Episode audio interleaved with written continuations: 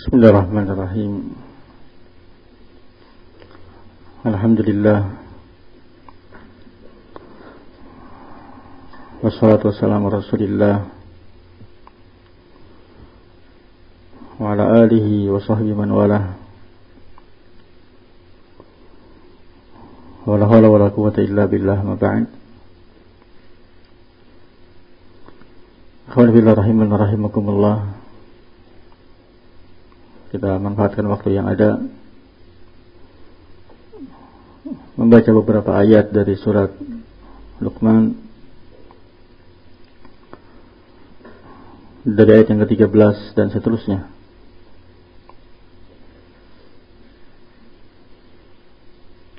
Kalau Allah Ta'ala Wa idh qala Luqman libnihi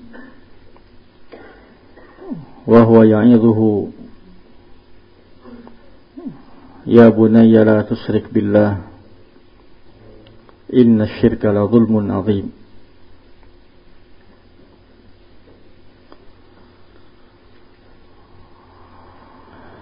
Dan ingatlah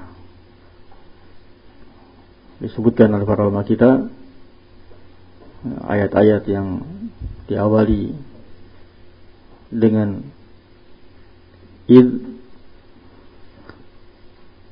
Ya sering bermana takdir uzkuru. Ya uzkuru atau uzkur wazkur. Dan ingatlah id tatkala qala Luqman. Ketika Luqman berkata libnihi kepada putranya wa huwa ya'idhuhu tatkala beliau memberikan nasihat mau'izah kepada putranya Ya bunayya wahai putraku la tusyrik billah. Janganlah engkau berbuat syirik kepada Allah Subhanahu wa taala. Inna syirka la zulmun azim Sesungguhnya kesyirikan itu adalah kezaliman yang besar.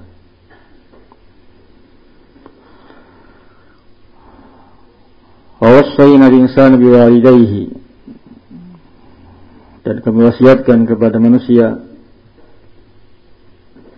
tentang dua orang tuanya. Hamalatu ummuhu wahnan ala wahnin. Ibunya telah mengandung dia.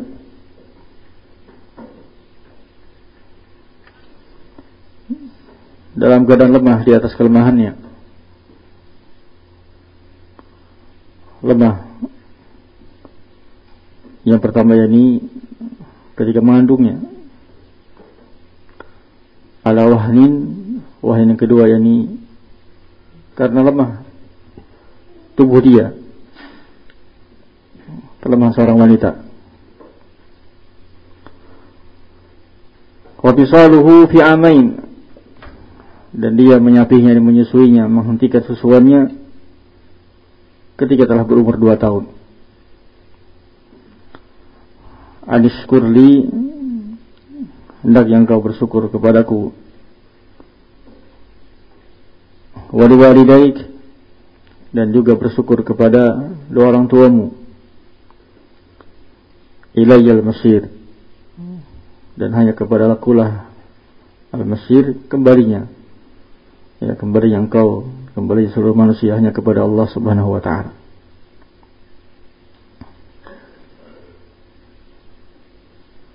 Farbillah rahimah rahimakumullah. Wa idh qala Luqman Khilaf para ulama Ya apakah Luqman adalah nabi min anbiya atau seorang saleh. Jumhur kebanyakan para ulama kita di antara yang dikuatkan Imam Al-Qutubi rahimahullah taala juga Imam Al-Baghawi menyatakan bahwasanya Luqman Al-Hakim adalah seorang yang saleh Allah berikan hikmah kepadanya bukan nabi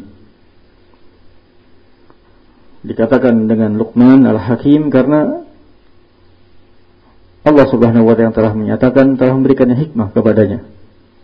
Di ayat yang sebelumnya Allah berfirman, "Walaqad atayna Luqman al-hikmah."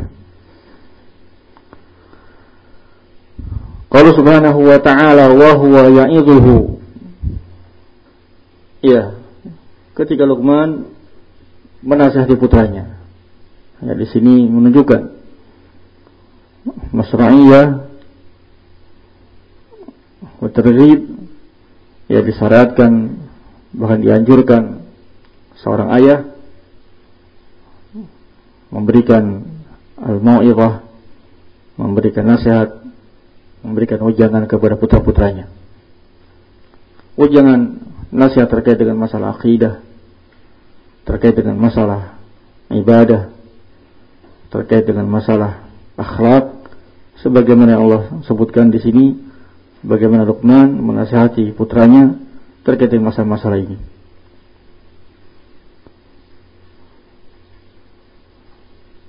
Kalau subhanahu wa ta'ala wa huwa ya'idhuhu ya bunayya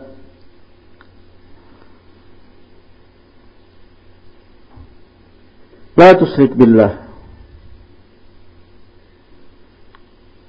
Janganlah engkau berbuat syirik kepada Allah Subhanahu wa taala. Di sini Allah rahimun rahimakumullah menunjukkan bahwasanya ahamul syai ahamul umur perkara terpenting yang kita wasiatkan kepada putra-putra kita adalah masalah akidah masalah tauhid boleh memulai al-mau'izah ya dengan at-tauhid dengan perintah hanya beribadah kepada Allah dan melarang perbuatan-perbuatan syirik. Al-Mau'izah ikhwan fillah rahimun rahimakumullah kata Syabdah Rahman Sa'di rahimahullah adalah al-amru wan nahyu al-maqrun bitarghib wa tarhib. Ya, memberikan perintah-perintah larangan menyampaikan perintah dan larangan diiringi dengan targhib wa tarhib ya memberikan dorongan untuk berbuat baik melaksanakan perintah dan tarhib menyampaikan ancaman ketika sampai dia meninggalkan satu perintah atau melanggar satu larangan Inna syirka la zulmun azim Sesungguhnya kesyirikan adalah kezaliman yang besar. Nah, sebagaimana sudah kita tahu, Kata para ulama kita, zulmu salah. Kezaliman ada tiga. Zulmul abdi li nafsi. Kezaliman seorang hamba kepada dirinya dengan perbuatan-perbuatan maksiat yang dia lakukan kepada Allah. Dia telah menggalimi dirinya, merugikan dirinya, mencelakakan dirinya. Dia adalah ini adalah zulmul abdi li nafsi. Yang kedua, zulmul abdi li ibadillah. Ya, kezaliman seorang hamba kepada hamba-hamba Allah Subhanahu wa taala. Kezaliman dengan lisannya, kezaliman dengan tangannya. Makanya Rasul sallallahu alaihi wasallam menyatakan Al-muslimu man al muslimuna min lisanihi wa yadihi. Seorang muslim yang hakiki, muslim yang sempurna adalah seorang muslim yang kaum muslimin selamat dari lisan dia dan dari tangan dia. Disebutkan dua ini secara khusus, lisan, lidah, dan yad tangan karena kebanyakan al kebanyakan kezaliman seorang hamba kepada saudara-saudaranya, kepada hamba-hamba Allah yang lainnya adalah dengan lisan, ya entah itu ghibah, entah itu caci maki, entah itu namimah, atau yang lainnya. Iya, ini zulmul abdi li ghairi li badillah. Atau juga banyak perbuatan zalim hamba Allah kepada yang lain dengan tangan, memukulnya, menzalimi hartanya, mencurinya, merampoknya dan semisal membunuhnya. Al-muslimu man salim al-muslimun min lisani wa yadihi. Ini yang kedua, az-zulmu salah. Zulmul abdi li, li nafsihi dengan perbuatan-perbuatan maksiat yang dilakukan dia telah menggolimi dirinya sendiri, mencelakakan dirinya sendiri. Yang kedua, zulmul abdi li ibadillah ia dengan mengalimi saudara-saudaranya, menyakiti hamba-hamba Allah Subhanahu wa taala. Dan yang ketiga, adzlamu zulmi, kezaliman yang paling besar sebagai dalam ayat ini adalah asyirku billah. Inna syirka la zulmun azim. Kemudian Allah Subhanahu wa taala menyebutkan satu hal yang penting terkait dengan masalah akhlak. Yaitu terkait dengan birrul walidain. Qala wa wassayna al-insana biwalidayhi. Wasiatkan kepada manusia tentang dua orang tuanya. Hamalatu ummuhu wahdan ala wahnin. Ibunya telah mengandung dia dalam keadaan lemah di atas kelemahannya sebagai wanita. Wa bisaluhu fi amain. Iya dan dia menyapihnya menghentikan susuannya dalam dua tahun anishkurli wa liwalidayka ilayyal masir. Bismillahirrahmanirrahim. Rahimana rahimakumullah. Menunjukkan bahasanya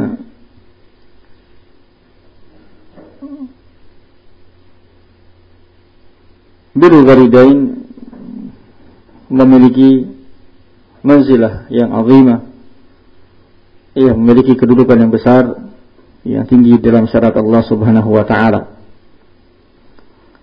betapa banyak di dalam ayat-ayat Allah Subhanahu wa taala menggandengkan antara hak Allah tauhid dengan hak dua orang tua kita untuk berwalidain kepadanya. Hak Allah untuk mentauhidkan kita, mentauhidkan Allah dalam ibadah dengan hak berwalidain. Wa qadha rabbuka la ta'budu illa iyyah wa bil walidaini ihsana. Secara khusus dalam ayat ini sebutkan tentang keadaan ibu-ibu kita. Allah menyatakan, Allah menerangkan hamalathu ummuhu wahdan ala wahnin. Kelemahan seorang ibu ketika hamil. Ia di atas kelemahannya sebagai wanita. Di dalam sebagian tafsir disebutkan bagaimana masyakkah seorang ibu yang pertama kata para ulama kita masyakkah fi hamlihi. Nah, sebelum yang pertama adalah masyakkah dalam keadaan berat yakni karena dia adalah seorang wanita yang lemah. Yang lebih dikodrat, dia lebih lemah dari para laki-laki.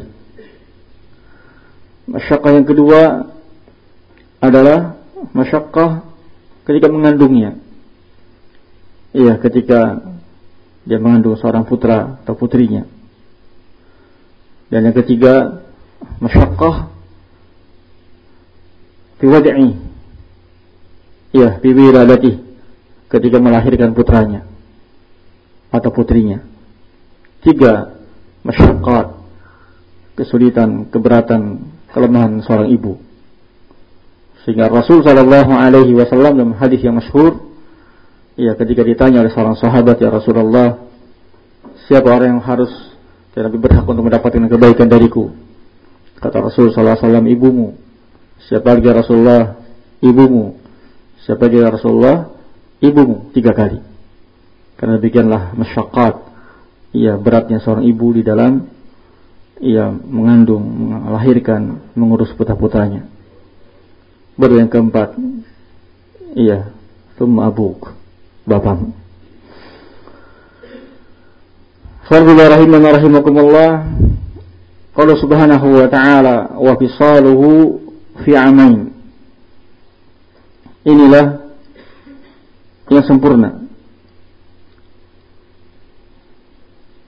Iya dalam ayat yang lain Allah berfirman Wal walidatu yurdi'na awladahunna hawlaini kamilaini liman arada an yutimma radha'ah. ya para ibu itu dia menyusui putra-putranya dua tahun penuh. Dua tahun penuh bagi yang ingin menyempurnakan susuan bagi anak-anak mereka. Wal walidatu yurdina auladahunna haulaini kamilaini liman arada yatimma radha'ah dua tahun. Wa bisaluhu fi amain ini adalah waktu yang sempurna di dalam menyusui putra-putra mereka selama dua tahun. Berkemudian disapi setelah dua tahun. Ada satu, satu faedah disebutkan oleh para ulama kita.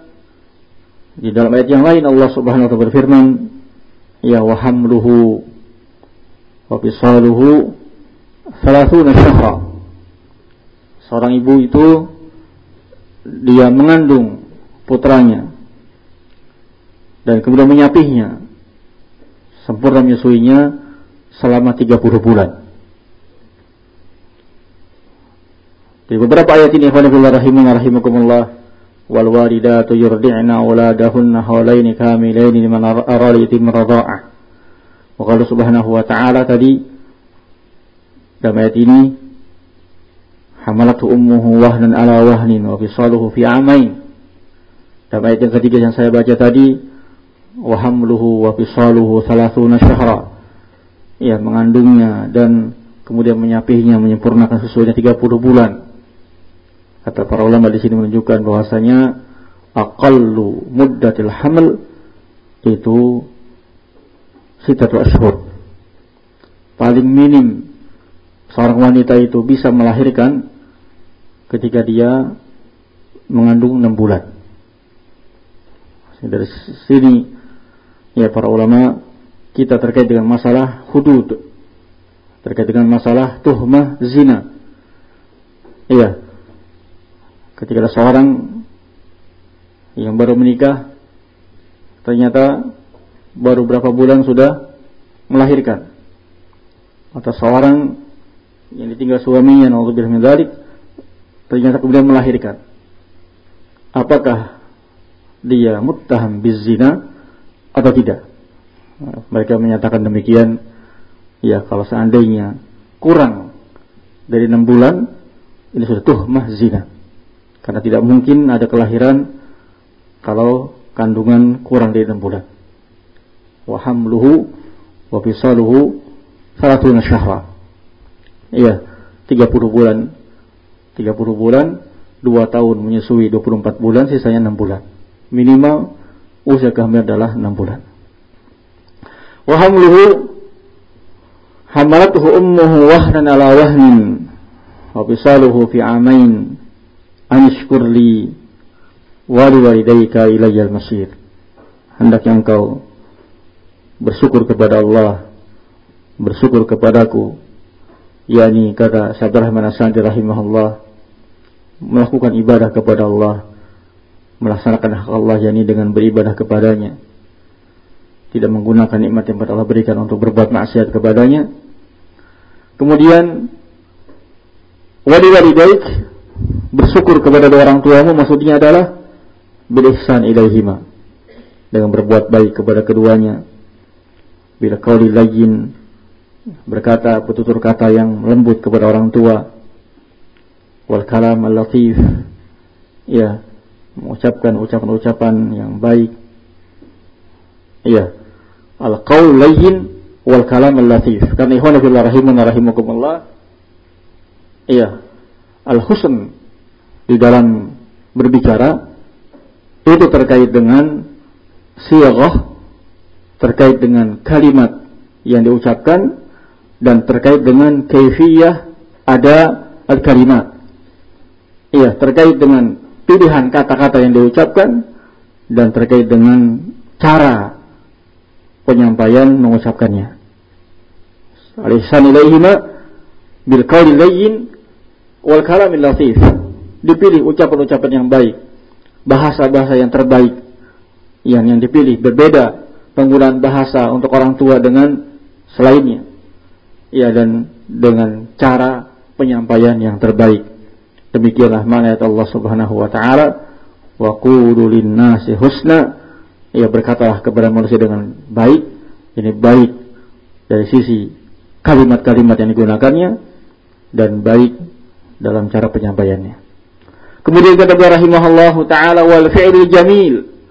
Di antara bentuk syukur berterima kasih kepada orang tua adalah wal fi'lul jamil ia melakukan perbuatan-perbuatan yang baik kepada orang tua wat tawadu lahuma tawadu kepada orang tua bagaimanapun banyak harta kita, walaupun banyaknya ilmu yang kita miliki, ibadah yang kita lakukan tetap tawadu. Tawadu kepada orang tua. Wa ikramihima, memuliakan keduanya. Wa jidalihima, wal qiyam bi Iya, dan memenuhi kebutuhan-kebutuhan keduanya. Di antara iya, akrab, ah, di antara akwa Al-ihsan, al-bir di antara perbuatan kebajikan yang paling baik kepada orang tua adalah mencukupi kebutuhannya ketika dia adalah seorang yang fakir. Ketika dia dapati ya orang tuanya orang tua yang fakir, yang miskin, maka di antara bentuk yang terbaik dalam berbakti kepada orang tua adalah memberi kecukupan kepada keduanya. Ya, memberikan kiriman, memberikan apa yang dibutuhkan pada kedua orang tua yang fakir. Qala ilaihima. Kemudian menjauhkan diri dari menyakiti keduanya. Min kulli menjauhkan diri dari perkara-perkara yang menyakiti orang tua. Bil qaul atau bil fi'il. Apakah menyakiti dengan kata-kata atau menyakiti dengan perbuatan? Dua-duanya tidak dibolehkan. Al-isa'ah ila walidain itu kadang kita berbuat jelek keduanya kepada keduanya dengan ucapan kita. Iya, tadi sekali lagi, kadang dengan pemakaian bahasa yang tidak tepat, yang kasar yang menyinggung keduanya, atau mungkin pemilihan kata benar tapi dengan cara penyampaian yang jelek yang menyinggung keduanya dengan keras membentaknya dan juga di antara bentuk isaah berbuat jelek kepada orang tua adalah dengan fi'il dengan perbuatan-perbuatan yang menyinggungnya menyakitinya. Nah, ini Alhamdulillah rahimun rahimakumullah asyukur li